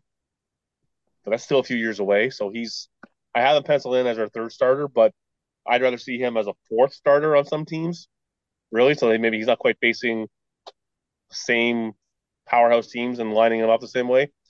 You got Charlie Morton on the back end, and then you know a couple options for the fifth spot. But like I said, that that rotation isn't quite as menacing as it was three, four years ago. I still have them projected to finish around the 93 94 win range with the Mets. But they'll get there, I say, more so off the offense rather than the pitching. The Mets will get there more.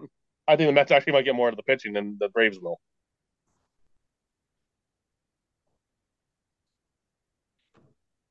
That's fair. Uh, that you haven't left much for us to discuss here, Charles. sorry, we're being thorough. I didn't know. I, I didn't know what, who was making it for tonight. I'm sorry, guys. No, that, that's fair. That's okay. I mean, yeah, Yeah, the, nothing to be uh, sorry about. yeah. Save my voice for another night. I mean, yeah, uh, on one site, the Braves are projected with the most wins at 95 and a half. ESPN has them at 94 and the third best team in baseball. Uh, you, you know, it, it's the Mets essentially have to keep up with the Braves if everything is going how it is, because the Braves are just going to be what they were last year and you know continue to build. So the other teams are going to have to keep up with them and keep pace with them and hope that they have a lull or a bad two weeks um because that's it's the only way they're they're going to keep pace with them. Um you know I, I don't know what the score is right now but um, it's great poss it's six to two they're beating the cardinals in the bottom of the fourth so i think they're going to have lots of games like this oh my the jays are down 7-1 Yeah, I didn't want to mention that when Yeah, I saw the scores earlier. It kept popping up. I on knew my they were phone. It's coming like, up. oh, this, that. No. good thing Yeah. i bet This is a great blue jays players to hit home runs tonight right yeah that's good yeah hmm It's gonna look weird when, when we talk about the Blue Jays, and then oh, in the next few minutes, it's gonna look weird because they're starting not starting the season well. But I'd rather get my ass handed to me a few times early in the season and then build and kick ass all year long than have your ass handed to you late in the season and have it cost you a playoff spot. or a playoff game, as we all saw. Oh, too soon. i mean yeah it can't mean be like too soon. It's already happening now, Charles. Well don't don't forget two seasons ago where they lost out by a game you know some of these Yeah. early games could have been Yeah. that game to well, but so you can't year- win it in in April, but you can you can lose, lose it in it. April. yeah. Uh, I don't know No. how that's not a popular baseball shirt in, sold in every single stadium. Like we say it so we say it so often here on this podcast, and I can't imagine we're the first people to come up with that. Like, Now, two just to talk, two years ago when the Blue Jays lost out by a game, you can pinpoint one single month what it cost them. That was the month of June when the bullpen Mhm. blew nine games. yes. Now, in those nine games that they blew, the offense still fought back and actually gave them chances to still win. The bullpen still fucked it up. So I lay that strictly at the bullpen's feet for that month. That they couldn't get do their jobs because they really, in reality, if they do their jobs, the rest of the season plays out. The Blue Jays are in the playoffs, and they probably go very far because there was quite a few AL executives who said, "Thank God the Jays didn't make it because they were too scary." Mhm. So, They'll like, probably be saying that this year too, if that were to happen. Well, yeah, and, and I think the Blue Jays, from a defensive point of view, will be even better. Uh, now, it, oh, for any Canadian baseball fan, the division we're going to talk about next is what we've just been drooling to do for the last couple of days. Has been affectionately called the AL Beast.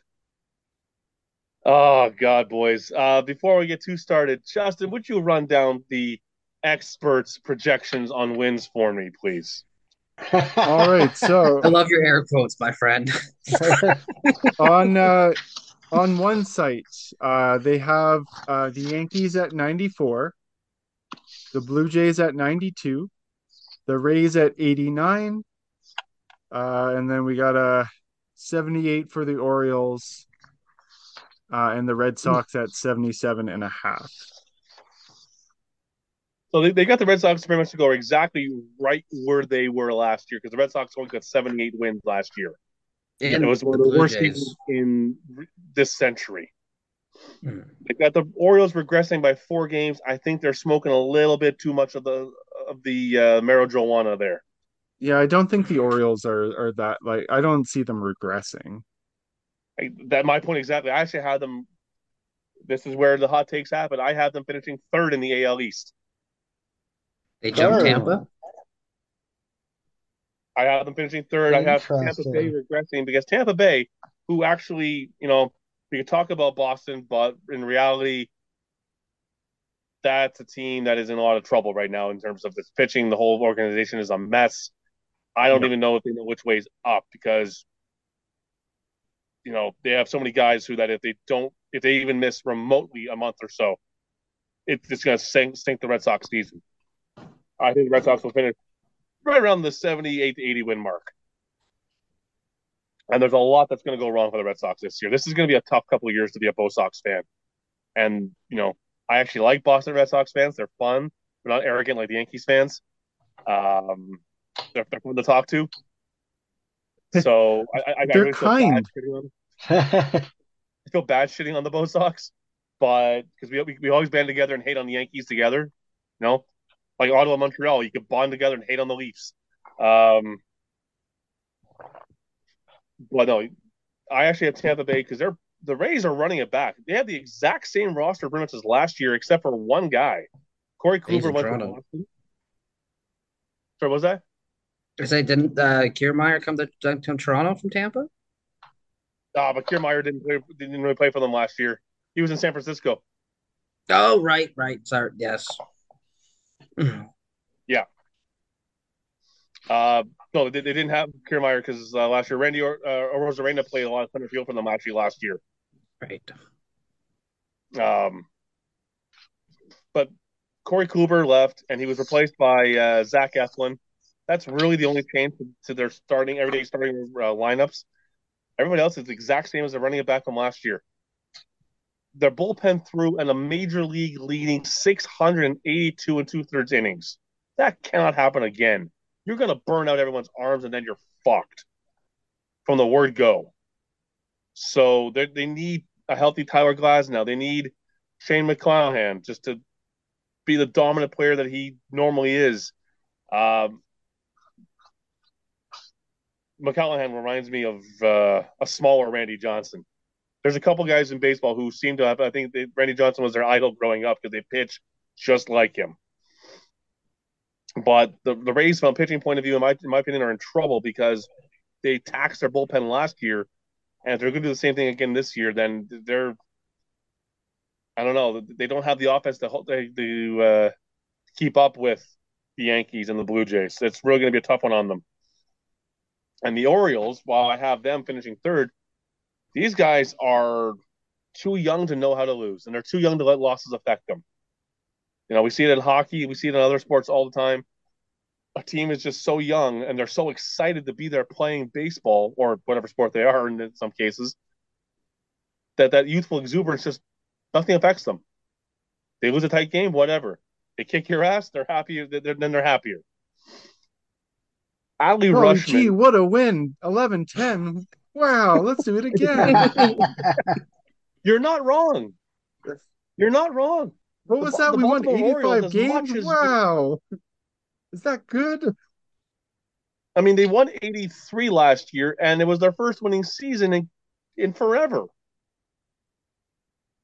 They hadn't had a winning season in decade in over a decade. Oh no, maybe 2016. Sorry, Yeah, so they played the Blue Jays in a wild card game, right? yeah, Or 16. Yes, Yeah. okay. But they had one winning, so two winning seasons in the last Yeah. decade. Not exactly a great run for an organization. Excuse me. no, no, no, no. So, but Adley Rutschman is got the tools to be Ivan Rodriguez reincarnated as a catcher. The kid can mm, hit. Yeah. He, he calls a good game behind there. He has a great arm to throw up base stealers. I, I would say he's one of the top five catchers in the entire league right now. Then you've got, you know, Blue Jay killer Ryan Mountcastle. That guy lit up the has lit up the Blue Jays for the last two years. So, I as a Blue Jays fan, when the Baltimore Orioles are playing us, I am just like, okay, just hit Mountcastle, put him on base, whatever you do, intentionally walk him, just give don't don't pitch to the guy. He's gonna hit a home run off you. Uh, Gunnar Henderson is a great third baseman for them. Um, Anthony uh, Santander at 33 at a career high 33 home runs last year for them. Cedric Mullins is a great, especially with the the lack of shifts. He'll be a fantastic leadoff hitter and base stealer for them, setting the table for Rutschman, Henderson, and Mountcastle. Uh, James McCann is a great uh, backup for um, Rutschman. Huge, huge upgrade over Robinson Chirino. Huge upgrade because McCann is a, a veteran player. Really could be good for their locker room too. Um, a lot of young arms in the rotation. Grayson Rodriguez, uh, Cole Irvin. These guys probably will remind you of a Roger Clemens like kind of firepower coming out of their arm.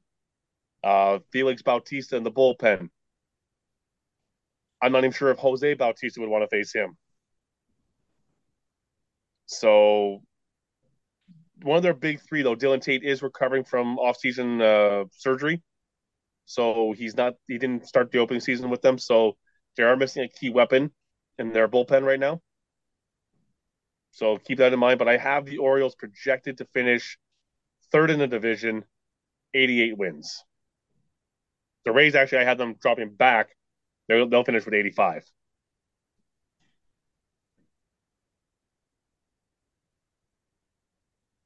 I can see it.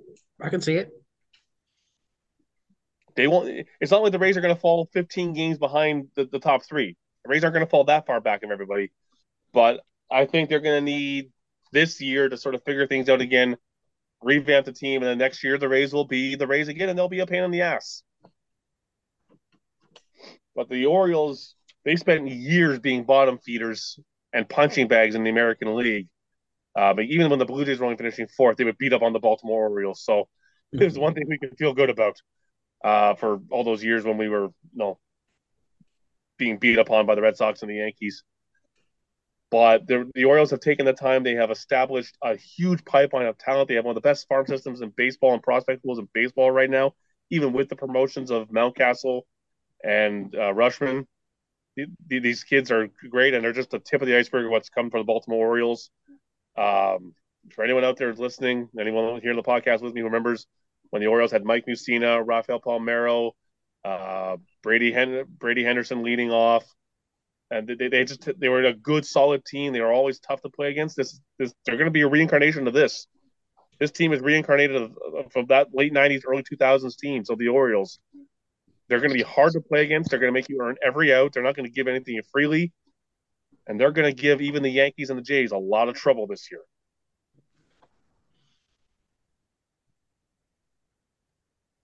Yeah, no, that's um that's accurate. Um where did you have Boston fit? I know you said in fifth, but what was their win total you you think? Uh well I actually had them pegged to pretty much repeat exactly last year, 78 wins. Okay. Uh do you think because everybody's got to play everybody this year that the AL East could have all five teams finish at 500 or better? No. You don't think Boston's gonna? No, I, there was so many question marks. Chris Sale is finally quote unquote healthy. I don't buy it. I don't know. I don't. I don't buy the Red Sox being fully healthy.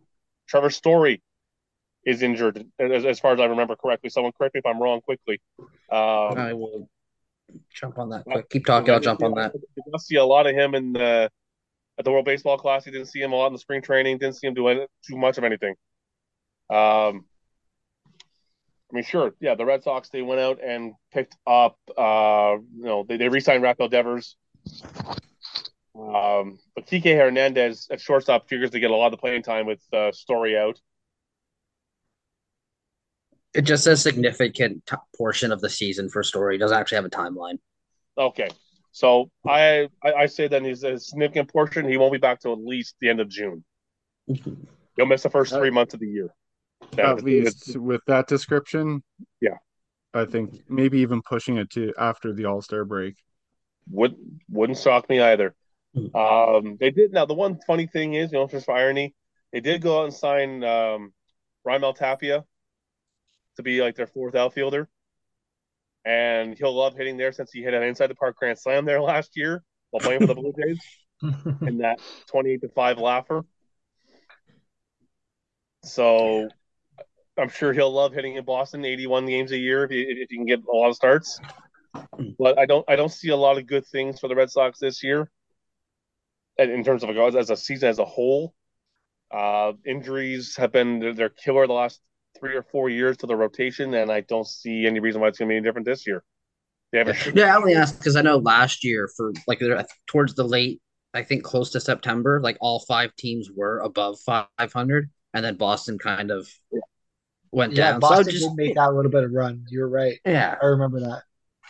You know, the uh, Boston they, they had a, a, a, bit of a hot streak there for a few weeks, July and August. But once the calendar flipped September, they just went ice cold. Yeah, I, I just don't. If Trevor Story wasn't out of the line of long term, I would probably would have had the Red Sox finishing at 500. But without him there, I mean that's a big bat missing in the lineup. Um, you know, JD Martinez is gone. I'm pretty he's not there anymore. He's not there. So they don't really have a, a giant home run threat right now. That's going to be hard in a, in a ballpark like Fenway. You kind of need at least one good sized home run threat in your lineup. So without that, I, I, just don't see enough of them doing doing enough to uh, to be a 500 ball club. They'll they'll be just short of 500, but they won't be there. Yeah, no, that's fair. Yeah, just just based on that. I was like, yeah, maybe it's possible. Maybe someone will think it's possible. A little bit of a hot take. Hey, no, for anyone out there who wants to do futures bets, if you want to take the uh, the line of all the of all the AL East going uh, 500 or better, sure, that's going to be a half decent payout. Yeah. Now we get to the heavyweight matchup of the AL East: the Yankees and the Blue Jays and this projects to be the heavyweight matchup for years to come. Now, I, I pose this question. Okay. Is there a possibility that the Jays can finish ahead of the Yankees if they win more of their head to head matchup? Is that going to make the difference if the Blue Jays win a significant more games against each other I, I know that sounds like so simple. Like, well, obviously, if they win more games and blah blah blah blah blah. But if everything else as projected and same as last year goes to the way it did, and you know they're projected to, depending on where you look, have very close uh, to win totals. If the Jays can win more series against uh, the Yankees, will that be the difference on who finish or can it be the difference between who finishes first and second or is a slow start like the blue jays are suffering from right now uh going to factor in at all or is it just going to be that head-to-head matchup that will determine the division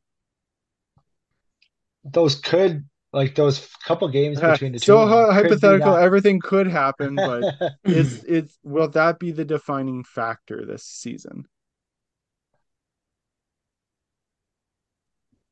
I mean, like, so if the Blue Jays beat win the series with the Yankees, they have to go at least eight and six because they're playing 14 times, if I remember correctly. Mm, yeah. Yeah.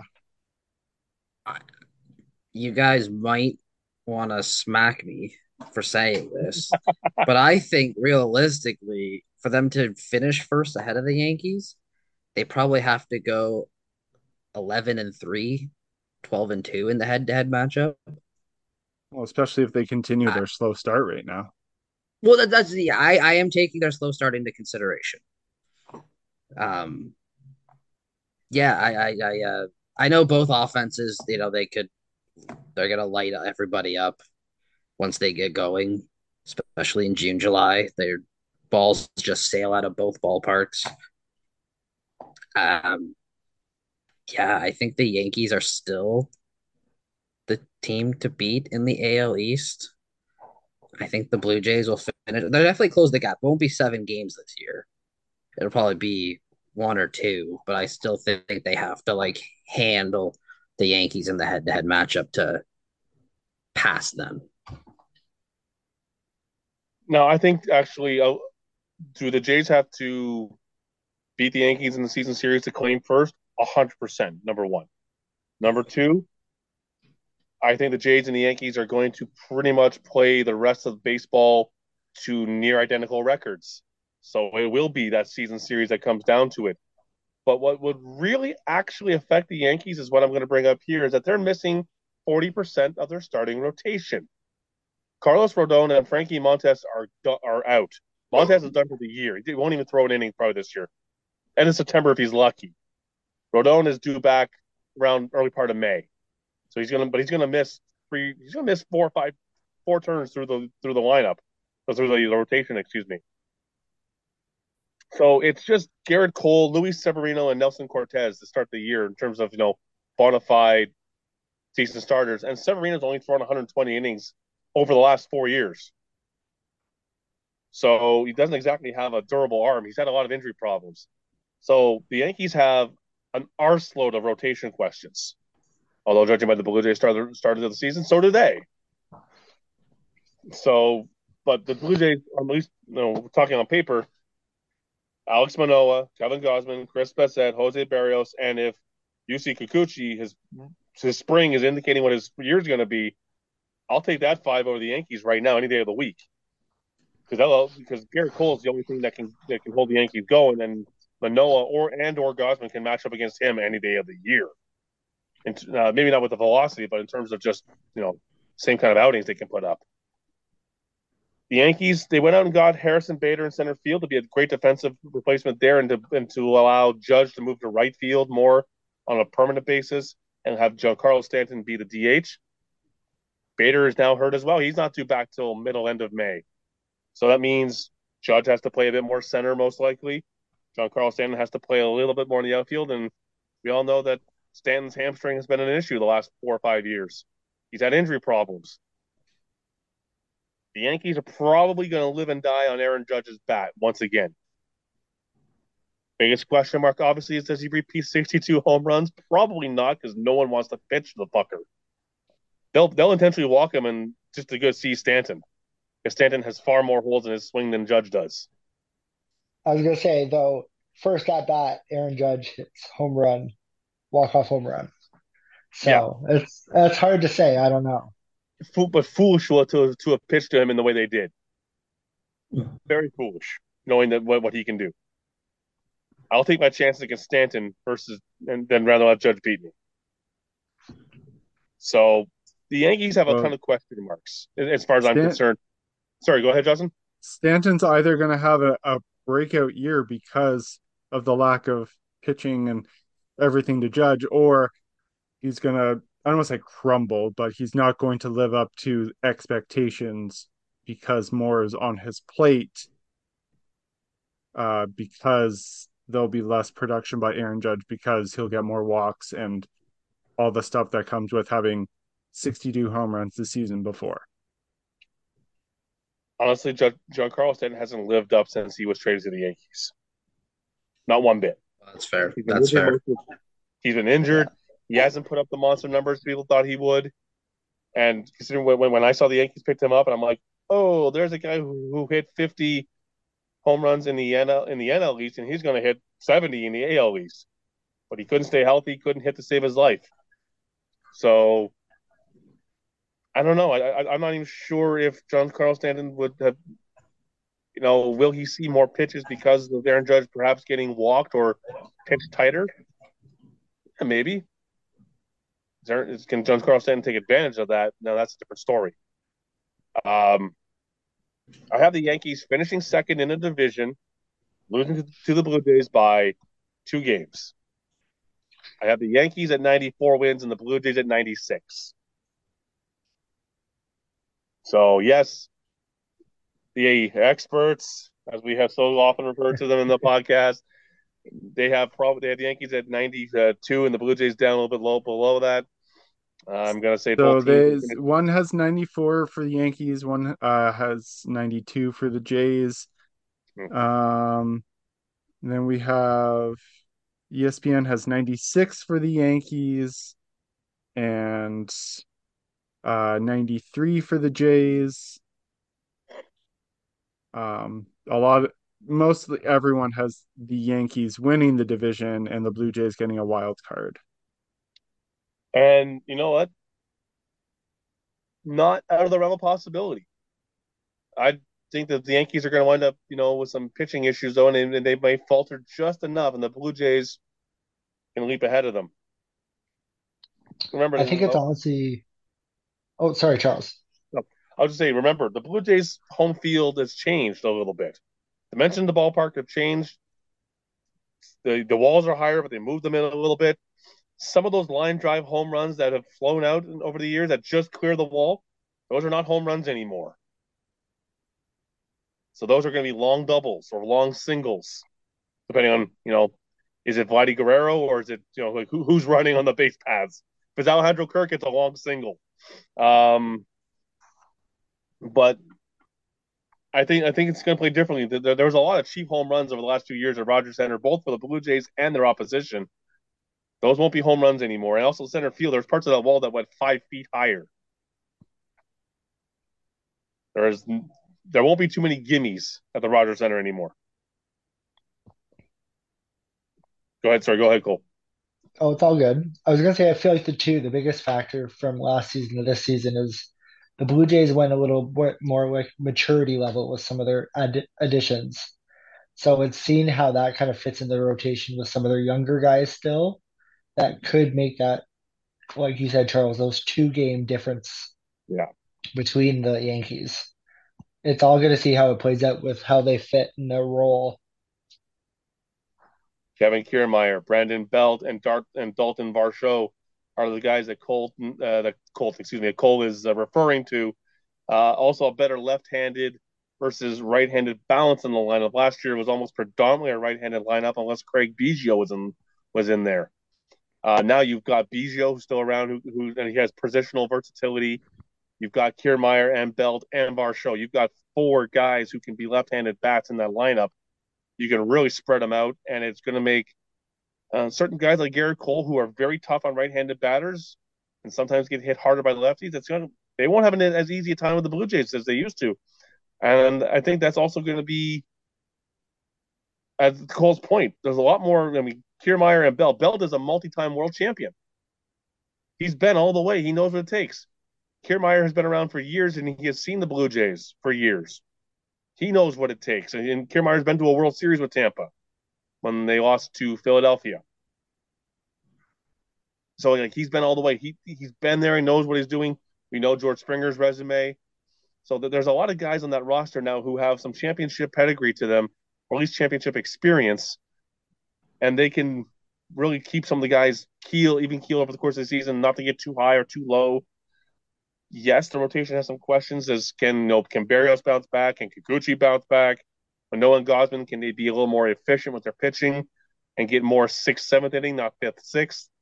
Uh, that is going to make a big deal for the Blue Jays if they can do that a lot more often.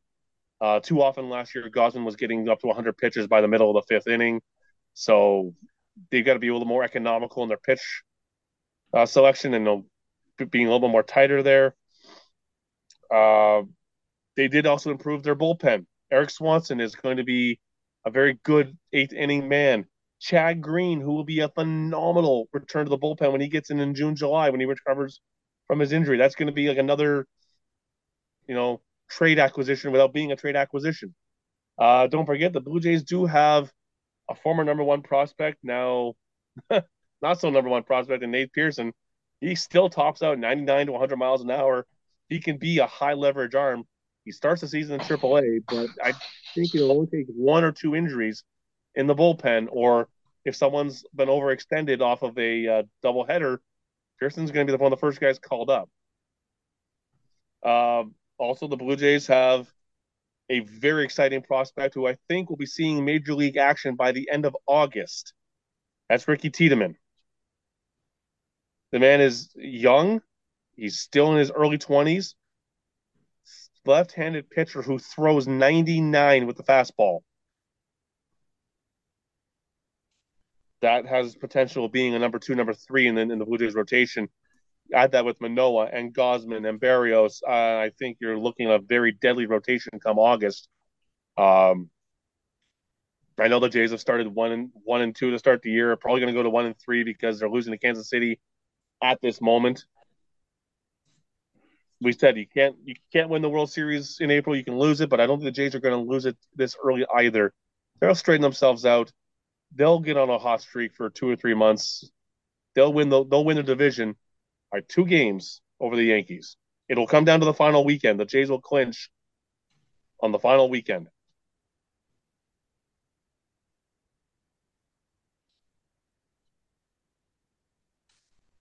Yeah. yeah, there's a hot take for you. I'm calling down. I'm, I'm calling the Jays will clinch on, the, clinch on the final weekend of the season. I mean, if it But goes that, down that, to that, that's going to be one hell of a very exciting season to watch for the AL East if it comes down to the last uh weekend or series on who gets the the division. I mean, that's again what baseball needs. No, but baseball and we want to talk excitement. I mean, right now through the first weekend of the season, games are a half hour shorter. The average time through this point last year was three minutes, three hours and nine minutes. They're down to two hours and 38 minutes so far as an average time. Now, the opening day game for the Blue Jays and Cardinals really didn't help. That was a four hour game, but with the amount of pitching changes and offense they had, so like, what pitch clock? Who said it was going to be faster? But overall, the pitch clock has been a success in shortening games. and I think What are your baseball needs guys's that. Yeah, what are your guys' opinions on what we've seen so far with the new rules and the pitch clock and everything? Do you think it's working out? Do you think the people that are complaining are just don't like change? Yeah. Do you think there'll be some Yeah, tweaks? Uh, like what are your what are your overall thoughts uh, as a fan?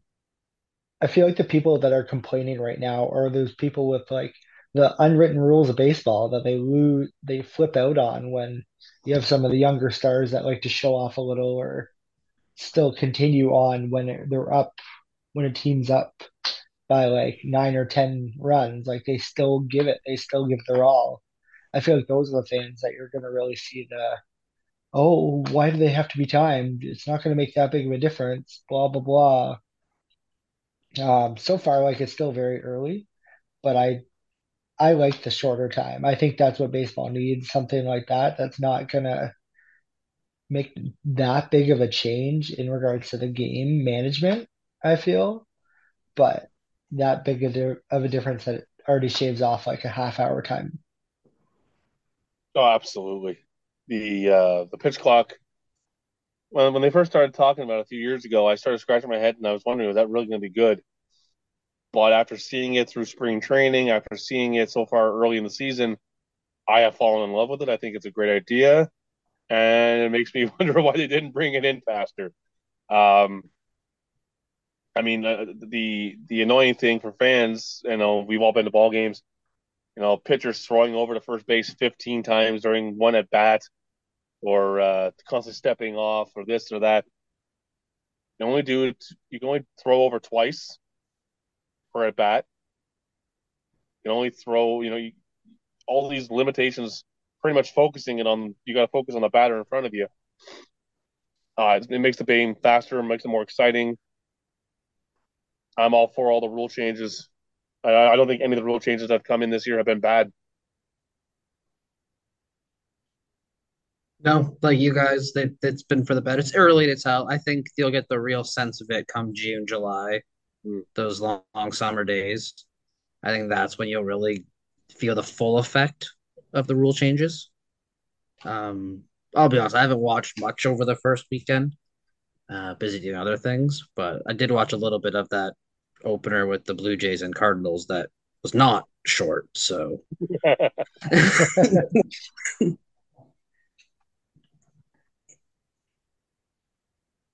oh, Well, it seems like we've done it all, been through it all, and now it's just time to sit back And play ball. play ball in under two hours and 34 minutes. Uh, so let us know what you think is going to happen this season. Are we right? Are numbers off? Is Charles just uh, imagining everyone's going to win and there'll be no losers? Everyone gets a win. Uh, let us know on our social media page.